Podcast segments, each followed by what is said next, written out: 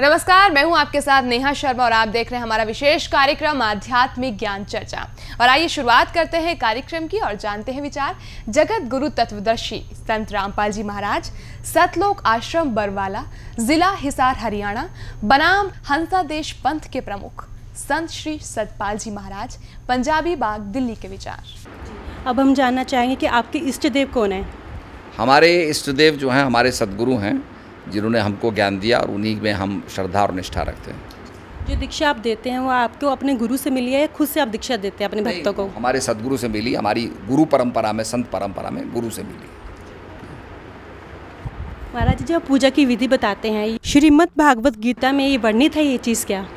ये मैंने इसलिए आपको श्रोत्रिय परमिष्ट कहा कि शास्त्रों के आधार पर जो शास्त्रों में लिखा है उसके आधार पर सदगुरु ज्ञान देते हैं शास्त्रों द्वारा प्रतिपादित। इसलिए उनको श्रोत्रिय परमिष्ट कहते हैं। अभी आपने सुने हंसा देश पंथ के प्रमुख संत श्री सतपाल जी महाराज पंजाबी बाग दिल्ली के विचार। और आइए अब जानते हैं जगत गुरु तत्वदर्शी संत रामपाल जी महाराज सतलोक आश्रम बरवाला जिला हिसार हरियाणा के विचार। महाराज जी इष्ट देव और सतगुरुदेव एक ही हैं या इनका अस्तित्व भिन्न भिन्न है?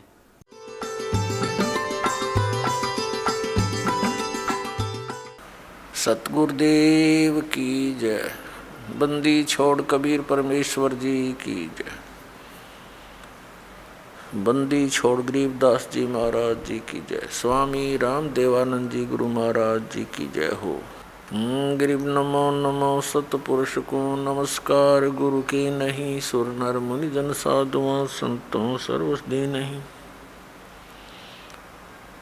सतगुरु साहेब संत सब दंडोतम प्रणाम।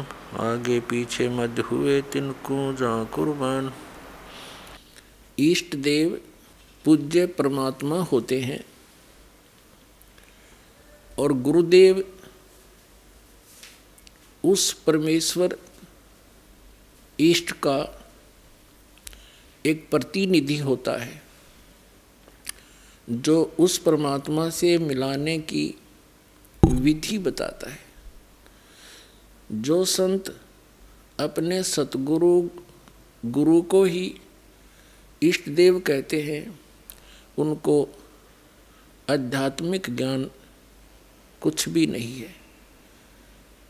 वो आध्यात्मिक गुरु नहीं हो सकते। श्री सतपाल जी महाराज तथा इनके पूज्य गुरुदेव श्री हंस जी महाराज और इनके छोटे भ्राता श्री प्रेम जी महाराज। ये श्री विष्णु जी के पुजारी हैं। और इसी ज्ञान से हम अटे पड़े थे पहले। जैसे ये दास भगवान विष्णु जी का पुजारी था, इस तत्व ज्ञान की प्राप्ति से पूर्व तो श्री कृष्ण जी की मूर्ति बना रखी हमने, घर पर रखी, विष्णु जी की, श्री कृष्ण जी की, श्री रामचंद्र जी की, उन्हीं के अवतार जाने के और फिर भी कोई पूछते थे एक दूसरे से, भगवान कैसा है? कहते तो प्रकाश ही प्रकाश है। वो दिखाई थोड़ा देता है, प्रकाश दिखाई देता है। और यह मूर्ति किस लिए? अब आई समझ रहे तरह के जो वो ये सिर पैर नहीं था हमारे। और उसी सतर का ज्ञान ये आज प्रचार कर रहे हैं जो महात्मा बन के ये देखिएगा, एक पुस्तक है, अध्यात्म शंका समाधान। किसके द्वारा इसका शंका समाधान किया गया है? अध्यात्म शंका समाधान संत सतपाल जी महाराज। लेखक महात्मा हरि संतोषानंद। ये प्रश्न उत्तर सतपाल जी के हैं। और लेखक है सिर्फ़ ये महात्मा हरि संतोषानंद। प्रकाशक हैं ये मानव उत्थान सेवा समिति दो बटा बारह, पूर्व पंजाबी बाग नई दिल्ली, छब्बीस। और मुद्रक हैं इनके, ये मुद्रक हैं Rajeshwari photo setters private limited, दो बटा बारह, पूर्वी पंजाबी बाग नई दिल्ली से। इसी के ग्यारह पृष्ठ पे। शंका समाधान नामक पुस्तक के ग्यारह पृष्ठ पागे नौ दस पढ़ लिया। प्रश्न, श्री राम भगवान के अवतार थे, यानी विष्णु जी के, तब फिर उन्होंने लंका पर चढ़ाई। करते समय शंकर, रामेश्वर की पूजा क्यों की? अब उत्तर श्री सतपाल जी का। अवश्य श्री राम जी भगवान का अवतार थे, यानी विष्णु जी का अवतार थे। उन्होंने मर्यादा पुरुषोत्तम भी कहा जाता है। उनका अवतार जगत में भक्त धर्म एवं मर्यादा की रक्षा के लिए हुआ है। इसे हमने सिर्फ़ इतना ही लेना है, आगे तीसरे और भी बहुत सी अटपट कर रखी है। इसका अर्थ ये भगवान श्री विष्णु जी को मानते हैं और स्वीकार करते हैं कि श्री रामचंद्र जी भगवान यानी विष्णु जी के अवतार थे और श्री हंस जी विष्णु जी के, श्री कृष्ण जी के ही पुजारी थे। हंस योग प्रकाश के। ये नहीं की पुस्तक है, इसके पचास पृष्ठ ले चलते पहले तो आपको इनकी सारी उवा बाई दिखाता हूँ। ये देखिए, हंस नाम से शुरू किया हंस योग प्रकाश। ये पृष्ठ नंबर पचास है। यहाँ इक्यावन है तो ये इधर पचास है। तो हम यहाँ पढ़ रहे हैं, शांत स्वरूप शेष पर सैन करने वाले, ना भी कमल से संसार को बनाने वाले, और देखो ऐसे लक्ष्मीपति, कमल नेत्र, सब लोक, लोकांतरों के स्वामी श्री हरि को मेरी वंदना, बारंबार मेरा नमस्कार है। इति सिद्धम इति सिद्धम श्री हंस जी और श्री सतपाल जी और श्री बाल योगेश्वर जिसको कहते हैं, श्री प्रेम रावत जी, ये दोनों भाई और इनका पिताजी। ये श्री विष्णु जी के पुजारी हैं। विष्णु जी इज़ सतोगुण विष्णु। इन तीन भगवानों में से, तीन प्रभुओं में से श्री ब्रह्मा जी रजगुण है, श्री विष्णु जी सतगुण हैं और श्री शिव जी तमोगुण हैं। इनमें से ये एक के पुजारी हैं श्री विष्णु जी के। विष्णु जी, श्री कृष्ण जी और राम जी के ये पुजारी हैं और अपना अनुभव कथ रहे हैं।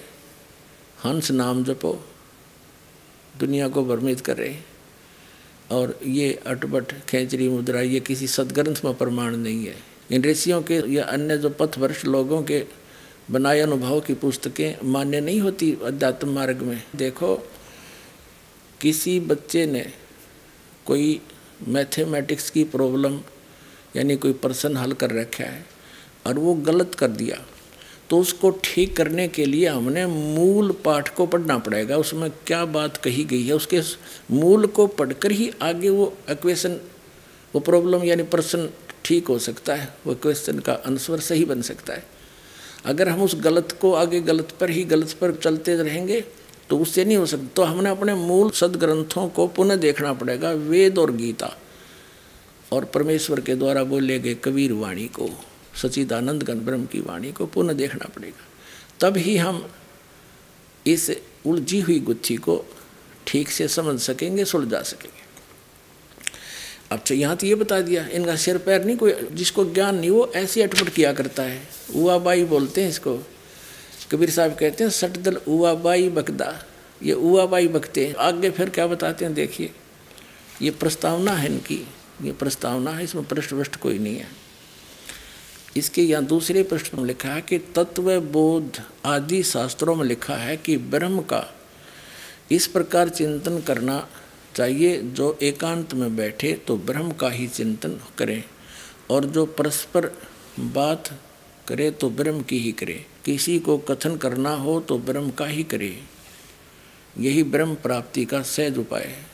बता, ये ब्रह्म तक काल है, और इसका ओम नाम है, वो इन्हें छोड़ दिया। बातें करें ब्रह्म की, कदे श्री विष्णु जी को प्रणाम, है, और ब्रह्म का चिंतन करें। ब्रह्म तो काल है, उसका ओम नाम है, वो तुमने छोड़ ही दिया। अब देखो, दिखाते हैं। अब अपने और सदग्रंथ दिखाते हैं, ये क्या बताते हैं, देखिएगा। श्रीमद देवी भागवत में ये देवी पुराण है, गीता प्रेस गोरखपुर से प्रकाशित है, गीता प्रेस गोरखपुर इसके संपादक है हनुमान प्रसाद पोदार चमन लाल गोस्वामी। और ये यहाँ से छप्पी है। गीता प्रेस गोरखपुर से छप्पी है। इसके पाँच सौ पृष्ठ पर और सातवां सकंद है ये। ये पाँच सौ बैसठ पृष्ठ पर हम यहाँ पढ़ेंगे, देवी का हिमालय को ज्ञानोपदेश ब्रह्म स्वरूप का वर्णन। ब्रह्म के बारे में बताया। श्री देवी जी कहने लगी, पहले तो अपने बारे में बताया, फिर इसको आगे नकार दिया है। उस ब्रह्म का क्या स्वरूप है? यह बतलाया जाता है, जो प्रकाश रूप सबके अत्यंत समीप में सचित हृदय रूप गुहा में सचित होने के कारण गुहाचर नाम से प्रसिद्ध है और महान अर्थात परम प्राप्य है। वह समस्त प्रजा के ज्ञान से परे है। यहाँ वह यह परम सत्य और अमृत अविनाशी तत्व है। सौम्य, उस वेदने योग्य लक्ष्य का तुम वेदन करो, मन लगाकर उसमें तन में हो जाओ। सौम्य, यह बताया कि परवण ओम धनुष है परवण कहें, ओम ने, ओंकार ने। धनुष है, जीवात्मा बाण है और ब्रह्म को उसका लक्ष्य कहा जाता है। यानी ब्रह्म की उपासना करो, ओम नाम जाप करो। ये देखिए। फिर यहाँ से शुरू किया है, उस एकमात्र परमात्मा को ही जाने, दूसरी बातों को छोड़ दें। यही अमृत रूप परमात्मा के पास पहुँचाने वाला पुल है। संसार समुद्र से पार होकर अमृत स्वरूप परमात्मा को प्राप्त कराने का यही सुलभ साधन है। इस आत्मा का ओम के जप के साथ ध्यान करो। इससे अज्ञान में अंधकार से सर्वथा परे और संसार समुद्र से उस पार जो ब्रह्म है, उसको पा जाओगे, तुम्हारा कल्याण हो। ओम नाम ब्रह्म का है और ओम नाम के जाप से ब्रह्म प्राप्ति है, ये देखिएगा। दो सौ तिरसठ पृष्ठ पर हम पढ़ रहे हैं। वह यह सबका आत्मा ब्रह्म ब्रह्म लोक रूप दिव्य आकाश में रहता है। अब इस सदग्रंथ से हमने सिर्फ़ इतना ही लेना था कि ब्रह्म प्राप्ति का, ब्रह्म का जो ध्यान करना है, वो ओम नाम के जाप करते समय ओम का ही ध्यान करना है। और ओम के जाप से ब्रह्म की साधना पूरी होगी प्राप्ति होगी वो ब्रह्म लोक में रहता है। और श्री हंस जी बात करते हैं ब्रह्म के ध्यान की, और नाम देते हंस। ऋषि को कहते ये ओंकार मंत्र है, इसमें है कि तो ओंकार मंत्र प्रणव मंत्र है यही, प्रणव तो ओम को कहते हैं, आपके समक्ष है। और ओम नाम के जाप से ब्रह्म प्राप्ति होती है। और ये बात करें ब्रह्म प्राप्ति की, नाम दे हंस और क्रिया, वो बताओ जो किसी संत ने नहीं की। अब जैसे दास ने कहा कि हमारे मान्य जो सदग्रंथ हैं, पवित्र चारों वेद और पवित्र श्रीमद् भगवद गीता, क्योंकि उन चारों वेदों का ही निष्कर्ष इस गीता ज्ञानदाता ने दिया है। और पवित्र परमात्मा पूर्ण ब्रह्म के मुख कमल से उत्तरित वाणी सचिदानंद गण ब्रह्म की वाणी, यानी कबीर वाणी। ये हमारे प्रमाणित सदग्रंथ हैं, गॉड गिवन है। इसके अतिरिक्त जो उपनिषद हैं। ये अपना अपना अनुभव प्रत्येक ऋषि और देव का है। देवी का है। अब जो इनका ज्ञान वेदों से मेल खाता, वो सत्य है, बाकी सत्य नहीं, हमें मान्य नहीं है। पुणात्माओं, अब ये कैसे निर्णय करें कि पुराणों में कौन सा ज्ञान सच्चा है, कौन सा झूठा? तो ये जो ज्ञान है, देवी जी ने बताया है, पुराणों में लिखा है यदि ये गीता और वेदों में है तो ये सही है। आपको दिखाते हैं। देखिएगा श्रीमद् भगवत गीता ये जयदयाल गोविंद का इसके अनुवादक हैं। गीता प्रेस गोरखपुर से प्रकाशित है। इसके अध्याय नंबर आठ के और मंत्र नंबर तेरह में यह गीता ज्ञानदाता श्री कृष्ण में प्रवेश करके ये ब्रह्म और ये गीता ज्ञान दे रहा है। ये देखिएगा, अध्याय आठ और इसका तेरहवा मंत्र है। ओम इति एकाक्षरम, ब्रह्म व्याहरण माम अनुसमरण ये प्रयाति तजंदेहम स याति परमाम गति माम ब्रह्म, मुझ ब्रह्म का ओम इति एकाक्षरम। ओम यह है एक अक्षर है नथिंग एल्स व्याहरण माम अनुसमरण उच्चारण करके सिमन करता हुआ यह प्रयाति तजंदे हम जो अंतिम सांस तक, यानी आखिरी दम तक सुन करता हुआ, शरीर छोड़ते समय तक सिमन करता हुआ जाता है, सयाति परमाम गति वो ओम से मिलने वाली परम गति को प्राप्त होता है। तो अब ओम से कौन सी परम गति प्राप्त होती है? आपने श्रीमद देवी भागवत के सातवें सकंद में आपके रूबरू कर दी दास ने। देवी जी कह रही है कि मेरी भी पूजा त्याग दो। सब बातों को छोड़ दो, केवल एक ओम नाम का जाप करो। और उसके जाप से ब्रह्म की प्राप्ति होगी और ब्रह्म लोक में रहता है। तो इससे सिद्ध हो गया कि ये ज्ञान पुराण का गीता से मेल खाता। गीता किससे मेल खाती? वेदों से। ये प्रमाण देते गीता से भी पहले वेद प्रथम है और इन वेदों से भी पहले सूक्ष्म वेद जो गॉड गिवन, कबीर परमात्मा ने अपने मुख से बोला है, वो प्रथम है। सेकंड ये चारों वेद हैं। इसके तीसरे नंबर पर श्रीमद् भगवत गीता है। अब वेद भी क्या बताते हैं, देखिएगा। वेद ज्ञान दाता भी ब्रह्म है। ये यजुर्वेद है। इसके, ये कहाँ से प्रकाशित है? प्रकाशक है सार्वदेशी कार्य प्रतिनिधि सभा, दो बटा पाँच, महर्षि दानंद भवन, रामलीला मैदान, नई दिल्ली से। महर्षि दयानंद जी द्वारा इसका अनुवाद है। मुद्रक यहाँ से है, प्रिंस ऑफसेट प्रिंटर्स, पंद्रह सौ दस, पटौती हाउस दरियागंज नई दिल्ली से। इसके चालीसवें अध्याय का अंतिम अध्याय है, चालीसवा। और इसका पंद्रहवा श्लोक दिखाते हैं, ये चतवारी सौ अध्याय, चालीसवा अध्याय। यजुर्वेद भाष्य ये है, चालीस में जाएगा पंद्रहवा श्लोक है। ओम करतो समर, किलवे समर, करतुम समर। ओम नाम का जाप करतो माने काम करते करते। नाम उठत, नाम बैठत, नाम सोत, जागवे। नाम खाते, नाम पीते, नाम से लागवे। क्योंकि ये जो वेदों में ज्ञान है, ये सूक्ष्म वेद से भी मिलता है। सचिदानंद घनब्रह्म की वाणी से मिलता है। उसमें लिखा कि नाम उठत, नाम बैठत, नाम सोवत जागवे नाम खाते, नाम पीते, नाम से ती लागवे और गीता जी अध्याय नंबर आठ के श्लोक नंबर पाँच और सात में गीता ज्ञानदाता कहता है, तू मेरी भक्ति करेगा, मुझे प्राप्त होगा, और मेरा सिमरण भी कर और युद्ध भी कर। आठवें अध्याय के तेरहवें श्लोक में उसने बता दिया, मेरा मंत्र तो एक ओम है नथिंग एल्स और फिर अठारहवें अध्याय के बैसठ में श्लोक में कहा कि यदि तुझे परम शांति प्राप्त करनी है, युद्ध नहीं करना चाहता तो उस परमेश्वर की शरण में जा। उसकी कृपा से तू परम शांति को, सनातन परम धाम को प्राप्त होगा। उसके लिए ऑप्शन छोड़ दिया कि तत्वदर्शी संतों की खोज कर, और वो तुझे ज्ञान देंगे, उससे तरह मोक्ष होगा, वो प्राप्ति होगी। जाने के बाद फिर लौट कर कभी संसार में नहीं आते। उसके लिए सत्र में अध्याय के तेईसवें श्लोक में बताया कि उस सचिदानंद गणब्रह्म के पाने का तीन मंत्र का जाप है। वो परमात्मा ऊपर है, गुप्त है और ओम तत्सत निर्देश है, ब्रह्मण त्रिविदय समर्थ है।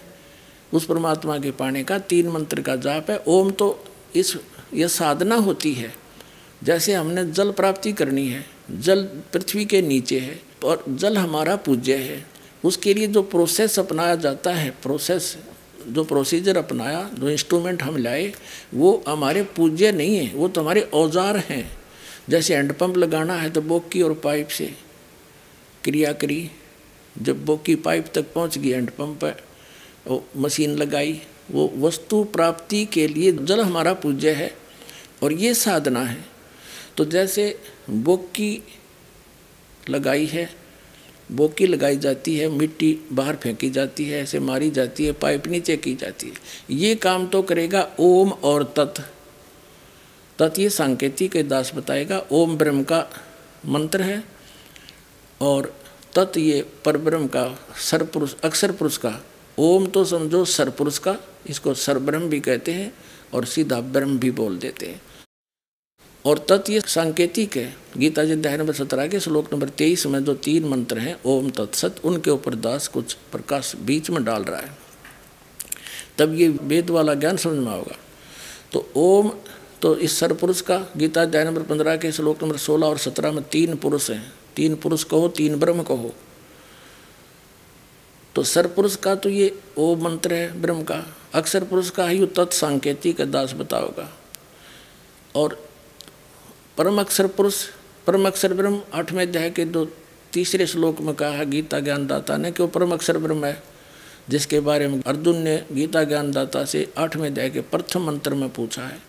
कि वो किम तत्परम, जो आपने सातवें अध्याय के उनतीसवें श्लोक में जिसकी चर्चा की है कि तत्परम को जानकर, सारे दात्म को जानकर, सब कर्मों से परिचित व्यक्ति केवल जरा और मरण से छूटने का प्रयत्न करता है, वो किम तत्परम। उसका उत्तर दिया है आठवें अध्याय के तीसरे श्लोक में गीता जी में कि वो परम अक्षर ब्रह्म है। तो गीता अध्याय नंबर पंद्रह के श्लोक नंबर सत्रह में वो परम अक्षर ब्रह्म के विषय में जानकारी है।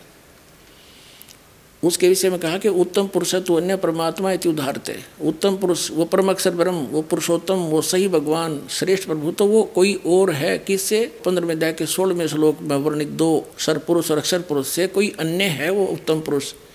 वो परम अक्षर ब्रह्म है। तो वो गीता अध्याय नंबर सत्रह के श्लोक नंबर तेईस में जो सत्य है तीसरे नंबर का, वो परम अक्षर ब्रह्म का मंत्र है, वो कोड वर्ड है। सीधा ओम तत्सोम तत्सत, ये कोई जाप नहीं है।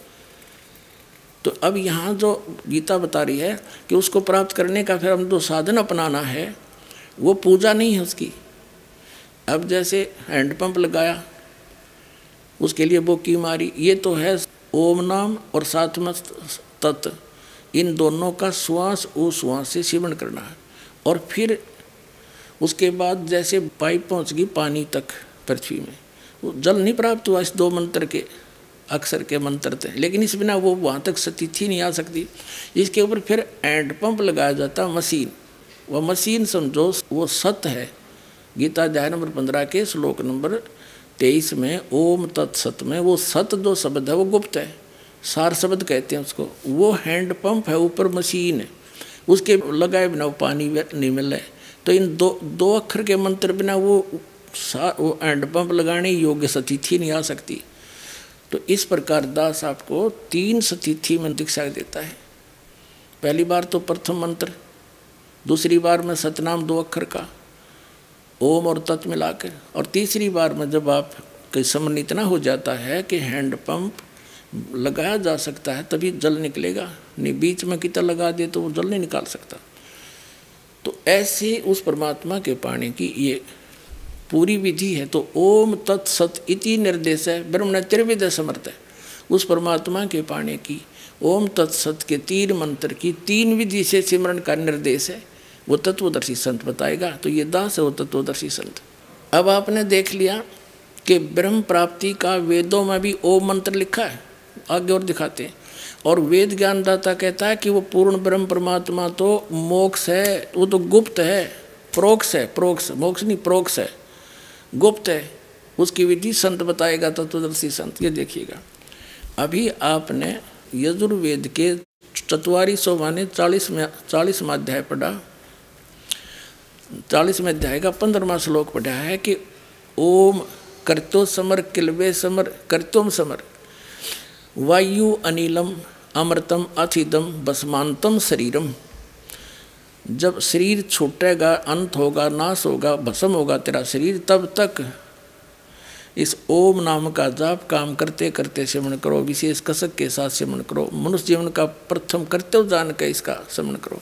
इससे आपका जो जीव है, वायु है, वो अमृतम, अनिलम अमृतम अथिदम, यानी इतना अमृतो प्राप्त हो जाएगा, जितना ओम से होना है। अब देखो इस महर्षि दानंद ने इसका अनुवाद करते समय ये विचलित है क्योंकि महर्षि दानंद जी ओम नाम के जाप का समर्थक नहीं था। इसलिए वो भी ऐसा दुखी होकर मृत्यु को प्राप्त हुआ। उनसठ साल की उम्र में और उसके ऐसा ठंड लगी। कोई दवाई काम नहीं करी। एक महीने तक तड़फ तड़फ कर मुँह में छाड़े सिर्फ़ सारे छाड़े दवाई काम करे नहीं और मृत्यु को प्राप्त हुआ। तो ये कोई साधक ऐसे मरते हैं? तो इनकी साधनाएँ गलत थी। अब देखो। महर्षि दानंद का अनुवाद चालीस में अध्याय का पंद्रहवा मंत्र। हे कर तो काम करने वाले जीव तो शरीर छूटते समय, ये ओम शब्द है ना? ये ओम शब्द है, ओम अक्षर। इस ओम अक्षर का अनुवाद कैसे किया? इस नाम वाच्य ईश्वर का समण को समरण करे। ओम का समण मत करो। जिसका ओम नाम है ना, उसका समण कर। और कोई बात हुई है। इससे सिद्ध है कि इसने अनुवाद भी गलत कर रखा है। और ओम नाम का युद्ध जाप करने के हक में नहीं था।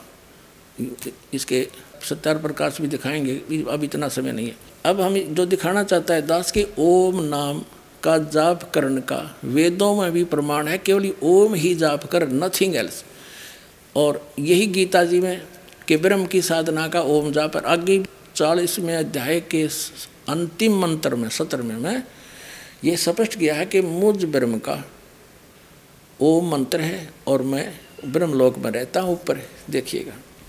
यजुर्वेद का और चतवारी सौ अध्याय, चालीसवा अध्याय है। इसका सत्तरवा मंत्र अनुवाद करता महर्षि दानंद हे मनुष्यो, जिस ज्योत स्वरूप रक्षक मुद से अविनाशी यथार्थ कारण के आच्छादित मुख के तुल्य उत्तम अंग का प्रकाश किया जाता है जो वह जो वह प्राण व सूर्य मंडल में पुरुष माने पूर्ण परमात्मा है। यानी वेद ज्ञान दाता से कोई अन्य है, वह प्रोक्ष रूप है, वो तो गुप्त है। अहम, खम, ब्रह्म, खम माने आकाश भी होता है और दिव्य आकाश होता है, ब्रह्मलोक है ये। और मैं आकाश के तुल्य व्यापक नहीं, ये तो इसकी अपनी सोच थी। मैं उस ब्रह्म लोक रूपी दिव्य आकाश में ब्रह्म हूँ, मैं वहाँ रहता हूँ। करके अधिक ओम, सबका रक्षक मैं उसका, जिसका ओम, ऐसा नाम जानो।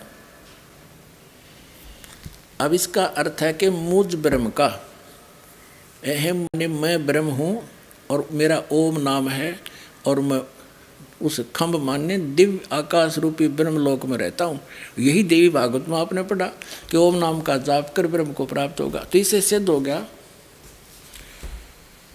कि श्री देवी जी ने जो ज्ञान बताया हिमालय को, ब्रह्म के बारे में वो पुराण में वेदों से मिलता है, इसलिए दास को सही मान रहा है।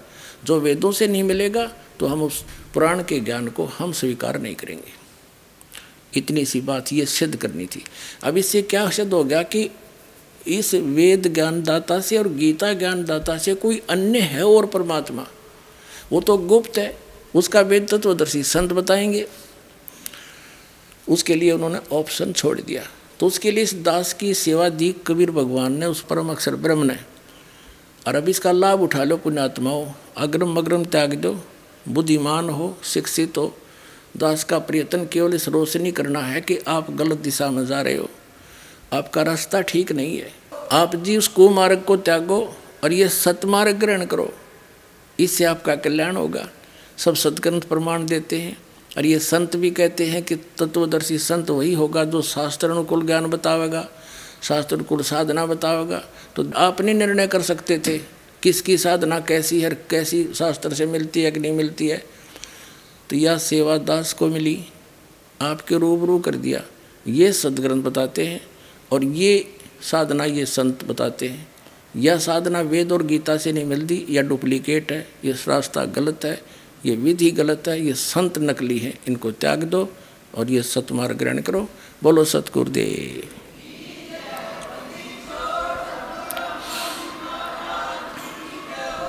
आइए अब हम उन श्रद्धालुओं के अनुभव जानते हैं जो जगत गुरु तत्वदर्शी संत रामपाल जी महाराज जी से दीक्षा प्राप्त कर चुके हैं तथा उनके द्वारा बताए गए भक्ति मार्ग पर चल रहे हैं। क्या शुभ नाम है बहन जी आपका? गीता वर्मा। संत रामपाल जी महाराज की शरण में आने से पहले आप कौन सी भक्ति करते थे? संत रामपाल जी महाराज की शरण में आने से पहले मैं ब्रह्मा कुमारी संस्था से जुड़ी हुई थी। मैं बचपन से ही सिक्स क्लास में थी तब से ब्रह्मा कुमारी संस्था में जाने लगे थे। क्योंकि हमारे ऊपर बहुत ज़्यादा भूत प्रेतों का, मेरे पूरे परिवार के ऊपर ही असर था।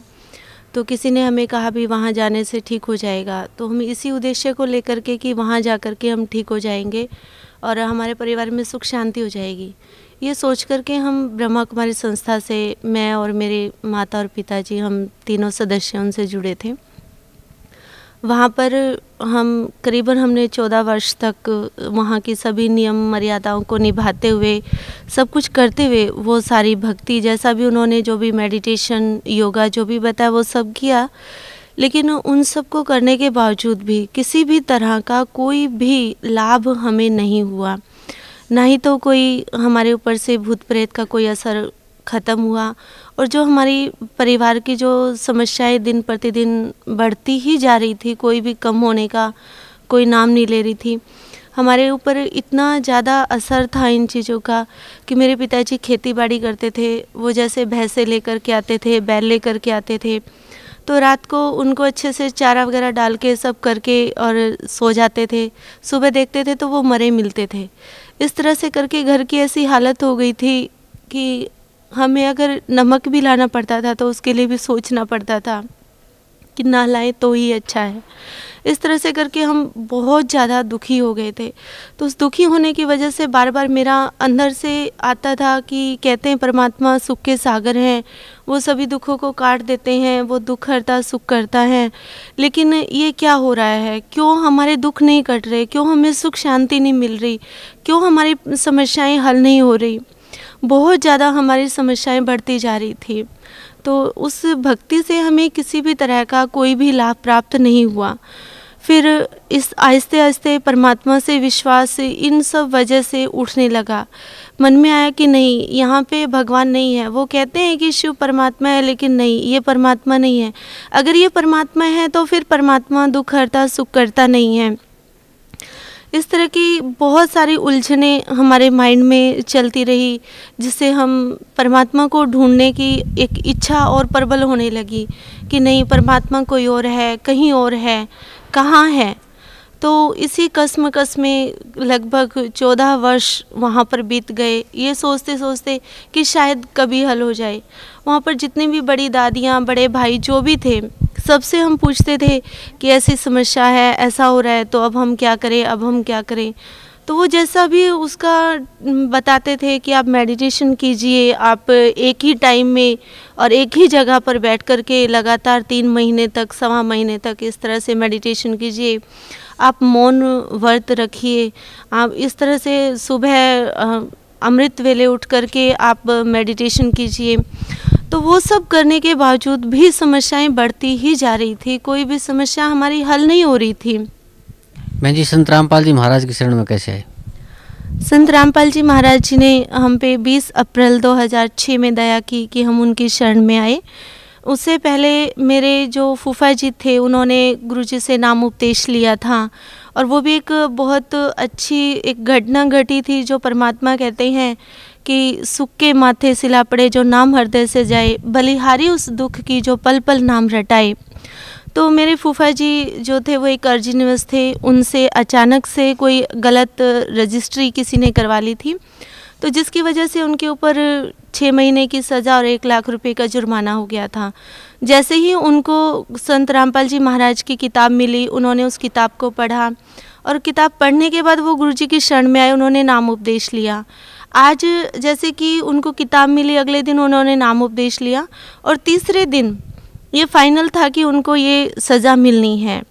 उन्होंने गुरुजी से प्रार्थना की कि गुरुजी ऐसे ऐसे हुआ है। तो गुरुजी ने कहा कि, बेटा, अगर आप सच्चे हो तो परमात्मा साथ हैं।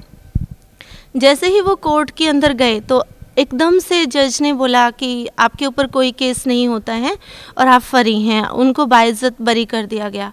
इस बात से मेरे, हमारी हालत जो घर की बहुत ज़्यादा ख़राब हो रखी थी तो मेरे पिताजी उनके पास, मेरे फूफा जी के पास सोनीपत में सब्ज़ी की दुकान उन्होंने की थी। तो फिर फूफा जी ने उनको बताया कि ऐसे ऐसे मेरे ऊपर समस्या आई थी गुरु जी की दया से ठीक हो गई है तो आप भी नाम उपदेश ले लीजिए। तो मेरे पिताजी ने सोचा कि ठीक है, बाकी सब जगह भक्ति और देवी देवताओं की करके और ब्रह्मा कुमारी संस्था में भी इतने वर्षों तक रह करके सब देख लिया, लेकिन किसी चीज़ से कोई लाभ नहीं हो रहा तो यहाँ भी देख लेते हैं। तो पिताजी ने नाम उपदेश ले लिया। जैसे ही मेरे पिताजी ने नाम उपदेश लिया, परमात्मा बंदी छोड़ सदगुरु रामपाल जी महाराज की इतनी दया हुई कि उनके शरीर में भी और उनके मन में भी इतनी एकदम शांति और इतना उजाला सा उन्होंने फील किया कि जैसे एक मुर्दे के अंदर जाना चाहती हैं। उसके बाद उन्होंने मेरे माता जी को नाम उपदेश लेने के लिए कहा तो माता जी ने भी नाम उपदेश ले लिया। फिर उन्होंने मुझे कहा, जब भी मैं कभी घर पे मिलने के लिए आती थी माता पिता से तो वो हमेशा मुझे गुरुजी के बारे में बताते थे कि आप एक बार चल कर देखिए, आप वहाँ से नाम उपदेश ले लीजिए। तो मैं पिताजी की किसी भी बात को एक्सेप्ट नहीं करती थी। मैं कहती थी, नहीं, मुझे गुरुओं के चक्कर में नहीं पढ़ना है, मैं ठीक हूँ। लेकिन मैं अंदर से सेटिस्फाई भी नहीं थी अपने रास्ते से। अपने उस संस्था में ज्वाइन करने से, वहाँ से भी मैं सेटिस्फाई नहीं थी, लेकिन मैं जैसे गुरुओं के बारे में सुना था, बहुत कुछ कभी नेगेटिव कभी पॉजिटिव सुनते रहते थे। तो उसकी वजह से मेरा विश्वास नहीं था गुरुओं पे तो मैंने कहा था, मुझे गुरुओं के चक्कर में नहीं पड़ना। तो एक दिन परमात्मा की रज़ा हुई कि मेरे माता पिता अचानक से वो अपने काम के लिए खेत में गए। तो वहाँ पर गुरु जी की जो संत रामपाल जी महाराज अमृत जल देते हैं तो वो अमृत जल की बोतल उनके मंदिर में रखी हुई थी। उस अमृत जल की बोतल को देख कर के मेरी इच्छा हुई कि मैं इसको पी लूँ। तो मैंने उसे पिया। मेरे ऊपर जो भूत प्रेतों का असर था, उसको पीने से मेरे को बहुत एकदम बहुत शांति और बहुत रिलैक्स महसूस हुआ। फिर मैं मैं गुरुजी की जो तस्वीर थी, वो गोदी में लेकर के बैठ गई और मैं बहुत रोई बहुत रोई। मैं इसलिए रोई कि परमात्मा को पाने के लिए मैं इतने वर्षों से भटक रही हूँ। गुरुजी, आप कहते हो कि कबीर साहेब परमात्मा है और ब्रह्मा कुमारी संस्था वाले कहते कि शिव परमात्मा है। आखिर परमात्मा कौन है? कहाँ है? जिसकी तलाश में आज तक हम भटक रहे हैं। आप कहते हो कि परमात्मा सुख देने वाले हैं, फिर हमें सुख क्यों नहीं मिल रहा? इस तरह से मैं गुरु जी की शरण में बहुत बहुत ज़्यादा रोई। तो वहाँ रोते रोते ही मैं सो गई। तो बंदी छोड़ कबीर साहब गुरु जी के रूप में आए और सपने में ही उन्होंने मुझे प्रथम मंत्र दिया। उसके बाद फिर मेरी इच्छा हुई कि मैं एक बार आश्रम ज़रूर आऊँ और देखने के देख कर के आऊँ। तो उससे पहले मैंने गुरुजी को दो पत्र भी लिखे थे, जिसके अंदर मैंने बहुत कुछ लिखा था। और मैंने अपनी माता जी को भी कहा था कि गुरु जी क्या जवाब देंगे आप पूछ करके आना? तो गुरु जी से जब मेरे माता जी ने प्रार्थना की तो गुरु जी ने कहा कि जब बेटी सामने आएगी, तभी उसको उसकी प्रार्थनाओं का जवाब देंगे। तो इस उद्देश्य को लेकर के कि मैं गुरुजी से जो मैंने प्रार्थना की है, उसका क्या वो जवाब देते हैं, वो लेने के लिए भी मैं मात्र देखने के लिए क्रोथा आश्रम के अंदर आई थी। जैसे ही मैं आश्रम के अंदर आई, मैंने आश्रम के अंदर प्रवेश किया। तो एकदम से मुझे ऐसे लगा जैसे ये सब कुछ मैंने पहले से ही देख रखा है। यहाँ जितने भी भाई बहनें हैं, सबको मैं पहले से ही जानती हूँ और मैंने नाम उपदेश ले लिया। नाम उपदेश लेने के बाद जब गुरुजी के पास मैं दर्शनार्थ गई तो उस समय भूत प्रेतों के असर की वजह से मैं इतना ज़्यादा परेशान हो रही थी। मुझे बहुत रोना आ रहा था, बहुत घबराहट हो रही थी, बहुत मेरे को ये हो रहा था, बस भाग ले तू यहाँ से, जैसे कहीं तू फंस गई है। तो फिर बहनों ने बोला भी गुरुजी आ गए हैं, नाम उपदेश ले लीजिए। नाम उपदेश लेने के लिए गई। जैसे ही मैंने नाम उपदेश लिया गुरु जी से, तुरंत ही मुझे ऐसे लगा, जैसे मेरे सिर से कई क्विंटल वज़न उतर गया हो, और मैं एकदम अपने आप को मैंने बहुत हल्का महसूस किया। गुरु जी के दर्शन किए। दर्शन करने के लिए जब चरणों में हम गए गुरु जी के पास तो चरणों में हमने गुरु जी के चरण जैसे ही छुए तो मुझे ऐसे लग रहा था जैसे मैं किसी इंसान के नहीं, बल्कि किसी रूई को ऐसे दबा रही हूँ। तो उसको देख करके अचानक से मैंने गुरु जी की फेस की तरफ़ देखा तो मुझे गुरु जी के चारों तरफ़ एकदम सफ़ेद सफ़ेद लाइट लाइट सी नज़र आई, और गुरु जी बहुत सफ़ेद, एकदम सफ़ेद थे, जो ऐसा सफ़ेदी कि मैं उस कलर को बयान नहीं कर सकती। यहाँ पर वो कलर नहीं है जो उस समय मैंने गुरुदेव जी का देखा था। और गुरु जी की शरण में आने के तुरंत बाद ही उनसे नाम उपदेश लेते ही मेरी सारी बीमारियाँ कट गई। मेरे ऊपर जो भी भूत प्रेत का असर था, मेरे माता पिता पे था, वो सब हट गया। जब मैं गुरु जी के शरण में, जिस दिन मैं आई थी, मेरे एक पैर में बहुत ज़्यादा गांठें हो गई थी। डॉक्टर ने बोला था कि आपका ऑपरेशन होगा और ऑपरेशन के बाद आपका पैर भी ख़राब हो सकता है। इस बात की कोई गारंटी नहीं है कि आपका पैर सही रहेगा। तो मैंने जैसे ही नाम उपदेश लिया, अगले दिन सुबह जब मैं उठी मुँह हाथ धोने के लिए, धोया तो मैंने देखा मेरा पैर एकदम एकदम साफ़ था। बिल्कुल कहीं नाम निशान भी नहीं था कि उसमें कहीं कोई गांठ हो या किसी तरह का जो मैंने ट्रीटमेंट उसे पहले लिया था, उसे मेरे पैर में घाव बन गए थे कई जगह पर। तो वो कोई घाव नहीं था। एकदम से बिल्कुल सही मेरा पैर था। गुरु जी की शरण में आने के बाद मुझे बहुत बहुत कुछ प्राप्त हुआ। और आज मैं इस बात को रोती हूँ कि क्यों मैंने अपने जीवन के इतने वर्ष वहाँ बर्बाद कर दिए? परमात्मा संत रामपाल जी महाराज की शरण में। इतने वर्ष पहले मैं आ जाती तो शायद आज तक बहुत कुछ भक्ति कमाई जमा होती और इतनी समस्याओं का, इतने दुखों का सामना ना करना पड़ता।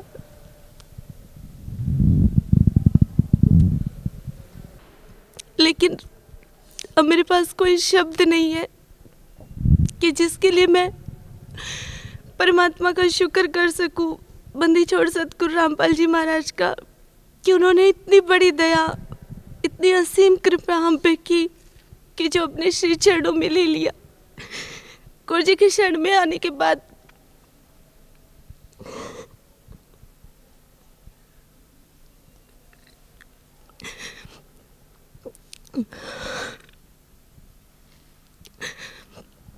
मेरे पिताजी जो कि हार्ट पेशेंट थे, वो किसी भी तरह की कोई भी अपना कार्य नहीं कर पाते थे। वो अपना निजी निजी कार्य भी नहीं कर पाते थे। इतना ज़्यादा उनका शरीर वीक हो गया था। लेकिन जब से वो संत रामपाल जी महाराज के श्री चरणों में आए, उसके बाद आज वो अपने सारे कार्य स्वयं करते हैं। अपने परिवार की पूरी जिम्मेवारी भी वो निभाते हैं। मेरे माता जी को अल्सर हो गया था।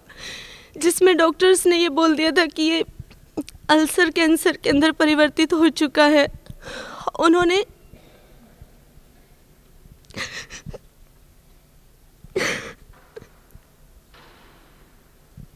जो भी टेस्ट किए थे, उन सबसे उन्होंने कहा कि 99 परसेंट आपको कैंसर है। लास्ट में हम एक टेस्ट और करेंगे जो मांस का टुकड़ा लेकर के होगा। उस समय हमें लग रहा था कि अब मम्मी नहीं बचेंगे, वो ख़त्म हो जाएँगे। लेकिन गुरु जी से प्रार्थना की तो गुरु जी ने कहा कि अगर भक्तों को कैंसर होगा तो आम इंसानों का क्या होगा? गुरु जी ने कहा, कुछ नहीं होगा। जब मम्मी टेस्ट करवाने गई तो बंदी छोड़ने इतनी रजा की कि उनकी सारी रिपोर्ट्स नॉर्मल आई और मम्मी ने फिर जो भी दवाइयाँ वो ले रही थी, सारी फेंक दी। और उन्होंने कहा गुरु जी से प्रार्थना की कि गुरु जी आप ही दया कीजिए। गुरु जी ने कहा, बेटा, भक्ति करो, मंत्र करो, परमात्मा खुद दया करेंगे। उसके बाद बिना किसी मेडिसिन के, कोई भी मेडिसिन मेरी मम्मी ने नहीं ली और गुरुजी ने उन्हें बिल्कुल ठीक कर दिया। आज उन्हें देख करके कोई ये नहीं कह सकता कि उन्हें किसी तरह का कभी कोई इतनी बड़ी प्रॉब्लम भी हुई होगी।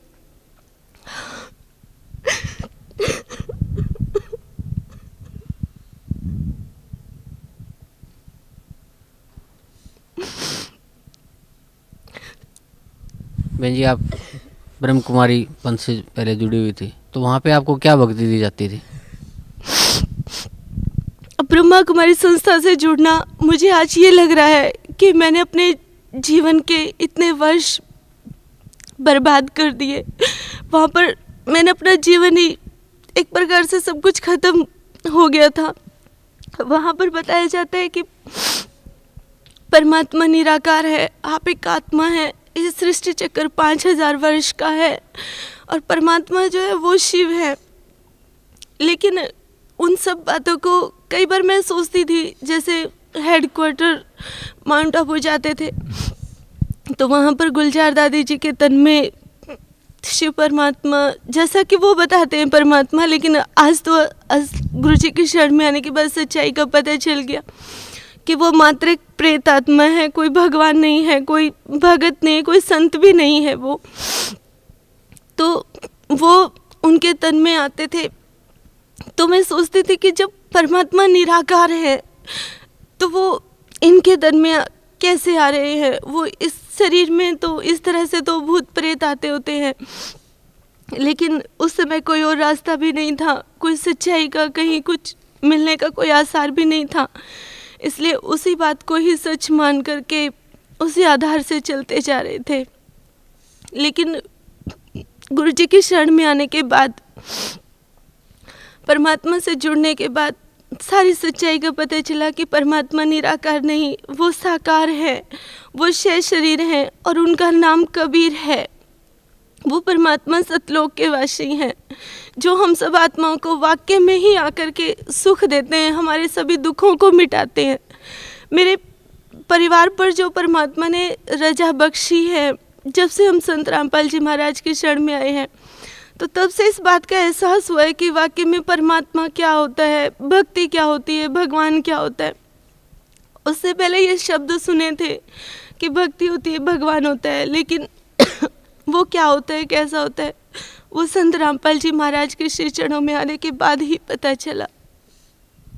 बहन जी जो ब्रह्म कुमारी में जो मुरली बताते हैं वो मुरली क्या होती है? मुरली होते, चार पेज होते हैं, जिसमें जब गुलजार दादी के तन में वो प्रेत आत्मा वो उनका शिव बाबा, वो भगवान जिसे वो परमात्मा मानते हैं, वो आते हैं तो वो प्रवचन देते हैं। डेढ़, दो घंटे का, तीन घंटे का तो वो प्रवचन रिकॉर्ड किया जाता है और उस रिकॉर्डिंग उसके अंदर टेप किया जाता है, लिखा जाता है। तो उसको लिख करके ही जितने भी ब्रह्मा कुमारी संस्था के जितने भी सेंटर हैं, जितने भी उनके आश्रम हैं सभी आश्रमों पर भेजी जाती है। उसी को ही वो मुरली बोलते हैं। वाकई में मुरली तो संत रामपाल जी महाराज के जो सत्संग है, जो वचन है, वो वाकई में मुरली है। क्योंकि मुरली माना मधुर वचन, जो हमारे जीवन में कुछ चेंज लाए, जो हमारे दुखों को ख़त्म करे, जो हमें जीवन दान दे। तो वो मुरली वाक्य में जो मुरली है, वो संत रामपाल जी महाराज के प्रवचन है, ना कि वो। बहन जी, आज भी जो लोग ब्रह्म कुमारी से जुड़े हुए हैं तो उन लोगों को आप क्या कहना चाहते हैं? मेरी ब्रह्मा कुमारी संस्था से जुड़े हुए सभी भाई बहनों से हाथ जोड़ करके प्रार्थना है कि आप सभी एजुकेटेड हैं, इंटेलिजेंट हैं। आप सबने परमात्मा की खातिर अपना घर, परिवार, अपने भाई बहनें सभी छोड़े हैं। आप समर्पित हैं भगवान की खातिर। तो एक बार, सिर्फ़ एक बार आप संत रामपाल जी महाराज जी द्वारा बनाई गई बुक, ज्ञान गंगा, या फिर उनका जो साधना चैनल पर, जी जागरण पर जो सत्संग आता है, वो आप अवश्य सुनिए। कहीं ऐसा ना हो कि कल आप मेरे की तरह रोए कि हमने इतने वर्ष अपने जीवन के बर्बाद कर दिए। क्योंकि सभी ब्रह्मा कुमारी संस्था के भाई बहनों से मेरी रिक्वेस्ट है कि थोड़ा सोच कर देखिए। वो दादी, जो कि head of the department Brahma Kumari संस्था की थी गुलज प्रकाशमणि दादी जी जो नौ वर्ष की परमात्मा की खातिर समर्पित हो गई थी।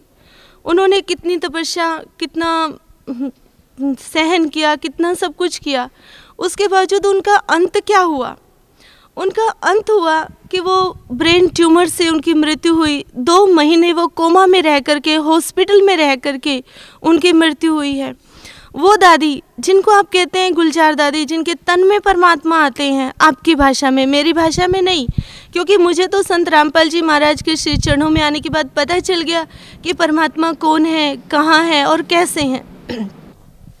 गुलजार दादी, जिनके तन में वो प्रेत आत्मा आती हैं, आज उनके हर साल कैंसर के ऑपरेशन होते हैं। उनका भी शरीर स्वस्थ नहीं है। जगदीश भाई जिन्होंने पूरा ब्रह्मा कुमारी संस्था के अंदर जितना भी लिटरेचर है, सारा लिटरेचर उन्होंने लिखा है। तो वो लिखने वाले का भी अंत हॉस्पिटल में ही हुआ। तो आपकी इतनी बड़ी हस्तियों का, जिन्हें आप हस्ती मानते उनका ये हाल हुआ है तो आपका क्या होगा? इसलिए आपसे प्रार्थना है, हाथ जोड़ करके मेरी निवेदन है कि आप अपने जीवन को बर्बाद मत कीजिए। ये जीवन बहुत अनमोल है, क्योंकि परमात्मा की वाणी है। कि ये मनुष्य जन्म बार बार नहीं मिलता है। ये एक ही बार मिलता है जिसमें, और आज वो समय है जिसमें परमात्मा ने बहुत बड़ी रजा बख्श रखी है कि आज मनुष्य जीवन भी है, पूर्ण संत भी जो परमात्मा कबीर साहब के अवतार हैं, वो भी धरती पर अवतरित है और ये भक्ति युग चल रहा है। तो इस युग में, इस समय में परमात्मा को पहचान करके, इनके ज्ञान को सुन करके, एक बार अपने माइंड पर ज़ोर दीजिए, सच और झूठ का फैसला कीजिए, और उसके बाद अपने जीवन को आप खुद सही राह दीजिए। मेरी आपसे रिक्वेस्ट है कि बहाव में मत बहिए बहाव में बह जाना कोई इंसान का कर्म नहीं होता है क्योंकि परमात्मा ने हमें माइंड दिया है, वो सोचने के लिए ही दिया है।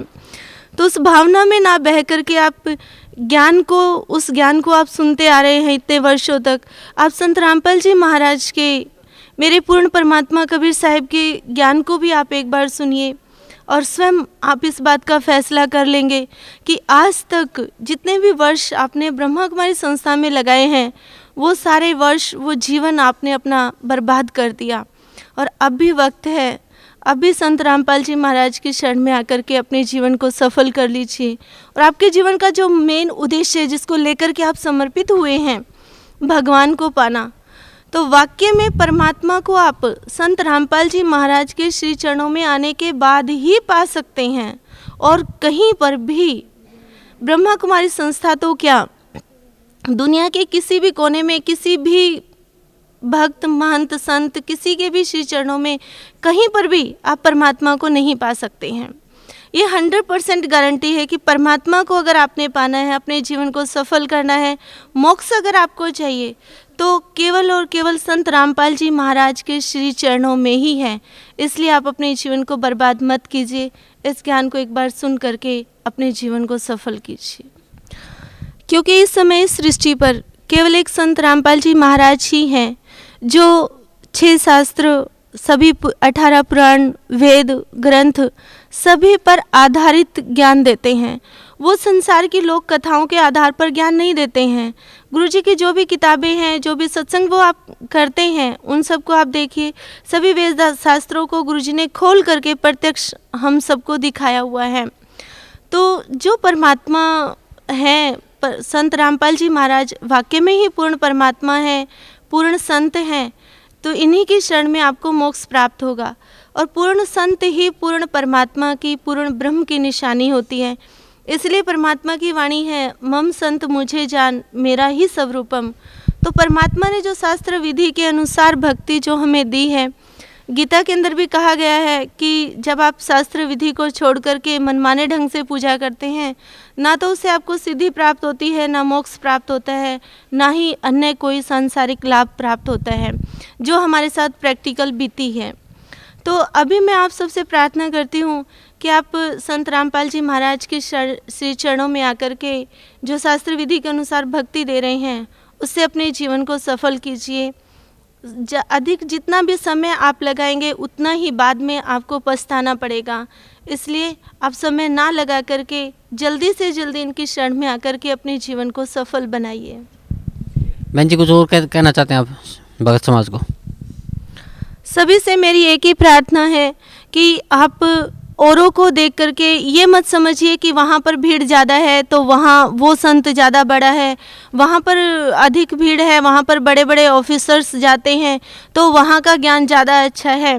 लेकिन ये परमात्मा की शरण में, संत रामपाल जी महाराज की शरण में आने के बाद आपको इस बात का एहसास होगा कि आप आज तक जहाँ भी आप लगे हुए थे, जहाँ पर भी आपने अपने जीवन को लगाया हुआ था, वो सब आप बर्बाद कर रहे थे। और सॉलिड ज्ञान जो हंड्रेड परसेंट सच है। संत रामपाल जी महाराज ने जो हमें ज्ञान दे रखा है, उसमें कहीं कोई भी चूक नहीं है। किसी भी तरह का कोई भी संशय क्रिएट नहीं होता है। संत रामपाल जी महाराज का ज्ञान जब आप सुनेंगे, जब उनकी बनाई गई बुक्स को, उनके आध्यात्मिक लिटरेचर को जब आप पढ़ेंगे तो अपने आप जो सवाल आपके माइंड में कभी उठे भी नहीं हैं, उन सवालों का भी जवाब आपको हंड्रेड परसेंट और हज़ारों उदाहरणों के साथ हज़ारों प्रूफ के साथ परमात्मा संत रामपाल जी महाराज देते हैं। तो उसे आप सुनिए देखिए समझिए और परमात्मा ने आपको माइंड दिया है। उस माइंड का आप इस्तेमाल कीजिए अपने जीवन को सफल कीजिए। धन्यवाद बहन जी आपका बहुत बहुत धन्यवाद। बहन जी नमस्कार। सच साहिब। बहन जी क्या शुभ नाम है आपका? श्यामा दीक्षित। बहन जी कहाँ के रहने वाले हैं? हम जींद के पहले राजस्थान के थे वैसे रहे जीन सर्विस है। बहन जी संत रामपाल जी महाराज की शरण माने से पहले आप कौन सी भक्ति करते थे? क्या साधनाएँ करते थे? मैं देवी माता की साधना कराया करती थी उनकी परम भक्त थी। आठ साल से मैं उनकी पूजा कराया करती व्रत उपवास करा करती थी और उन्हीं की कृपा उन्हीं की बातों में मैं चला करती थी। उन्हीं की बात में विश्वास होया करता था मेरे को। तो एक बार शशिबेन जी आई हमारे पास कि तू हमारे गुरु जी के पास चल श्यामा। गुरुजी हमारे बहुत अच्छे। मैं भाई, मैं तो नहीं देवी की तो मैं गई एक बार गुरुजी के पास तो उन्होंने बताया, भाई, ऐसे ऐसे हमारे नियमों पर चलना होगा। मैं, भाई, मैं तो गुरुजी, नियम पर नहीं चल सकती, मैं माता को नहीं छोड़ सकती। मैं ऐसे कह करके आ गई। गुरु जी से मैंने कहा, भाई, मैं नहीं नियम पर चल सकती, नहीं मैं माता को छोड़ सकती, मैं माता की परम भक्त हूँ।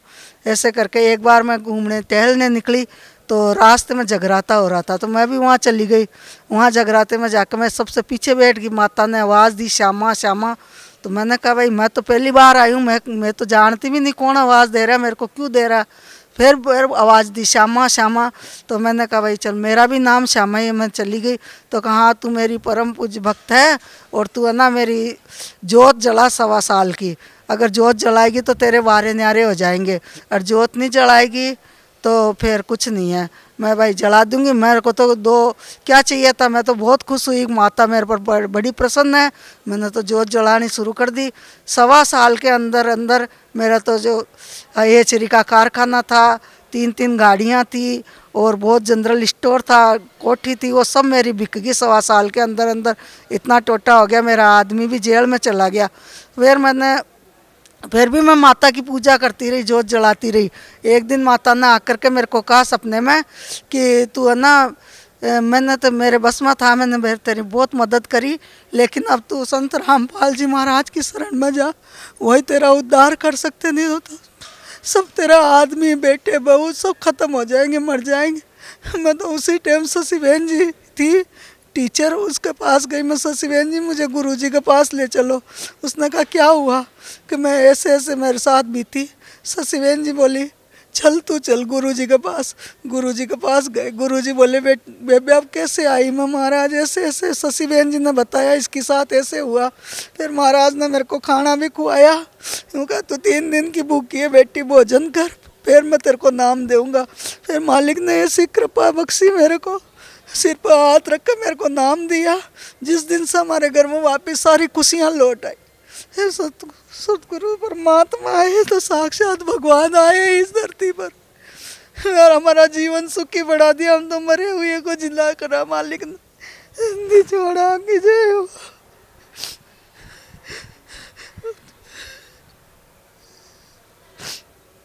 साक्षात भगवान है जी। आप पहले माता की पूजा करते थे और आपको काफ़ी उस पूजा से आपको काफ़ी नुकसान हुआ। आपने उसको नुकसान हुआ भगत जी, तीस लाख का। अगर पहले वो तीस लाख का मैं नाम लेती, उससे पहले नुकसान हो जाता तो मैं परमात्मा को छोड़ देती। हैं, लेकिन जब मेरे को पता चला, तीस हज़ार का भी नुकसान हो जाता तो मैं मालिक को कह दी भाई, ये मेरे तो इनके शरण में आई तो नुकसान हो गया। मैं माता को कभी नहीं छोड़ती। लेकिन जब माता, इतना तीस लाख का नुकसान हो गया, सब कुछ ख़त्म हो गया तो माता ने मेरे को आकर के शेरों, शेर पर सवार होकर आई और मेरे को दर्शन दिए। जब मैं भागी परमात्मा की शरण में आई, मालिक ने मेरा सब कुछ करा। परमात्मा की वजह से आज हम सुख, शांति से हैं पहले से भी ज़्यादा खुशियाँ हमारे घर में। बहन जी, भगत समाज को जो आज भी माता की पूजा करते हैं या और देवी देवताओं की पूजा करते हैं या और महंतों, पंथों, संतों के पास उनकी पूजा करते हैं, उनकी बताई हुई भक्ति करते हैं, उनको आप क्या कहना चाहते हैं? मैं उनको यही कहूँगी, सभी भाइयों को, बहनों को हाथ जोड़कर विनती करूँगी कि आप ये परम पिता परमात्मा खुद कबीर परमेश्वर के रूप में प्रकट हुए हैं। आप इनकी शरण में आओ और इनसे नाम दीक्षा लो और अपना उद्धार करो। सच साहेब, यही मेरी बार बार विनती है, सभी से हाथ जोड़कर प्रार्थना है मेरी कि आप सब परमात्मा की शरण में आओ नाम लो और अपना जीवन सुखी बढ़ाओ। मैं जी संत रामपाल जी महाराज, जैसे माता की आप भक्ति करते थे, उनसे आपको बहुत लाभ, बहुत नुकसान हुआ आपको। तीस लाख रुपए का बता नुकसान हो गया। तो संत रामपाल जी महाराज की शरण माने के बाद आपको क्या लाभ मिला? हमें बहुत लाभ मिला। मेरे बच्चे खुशी होगी। मेरे बच्चे अच्छे नंबरों से पास हो गए। मेरे आदमी एक हफ़्ते के अंदर नाम लेने के बाद एक हफ़्ते से जेल में से छूट का गए। हमारे पास पैसा नहीं था। परमात्मा ही वकील बन के गए उनको छुड़ा के लाए।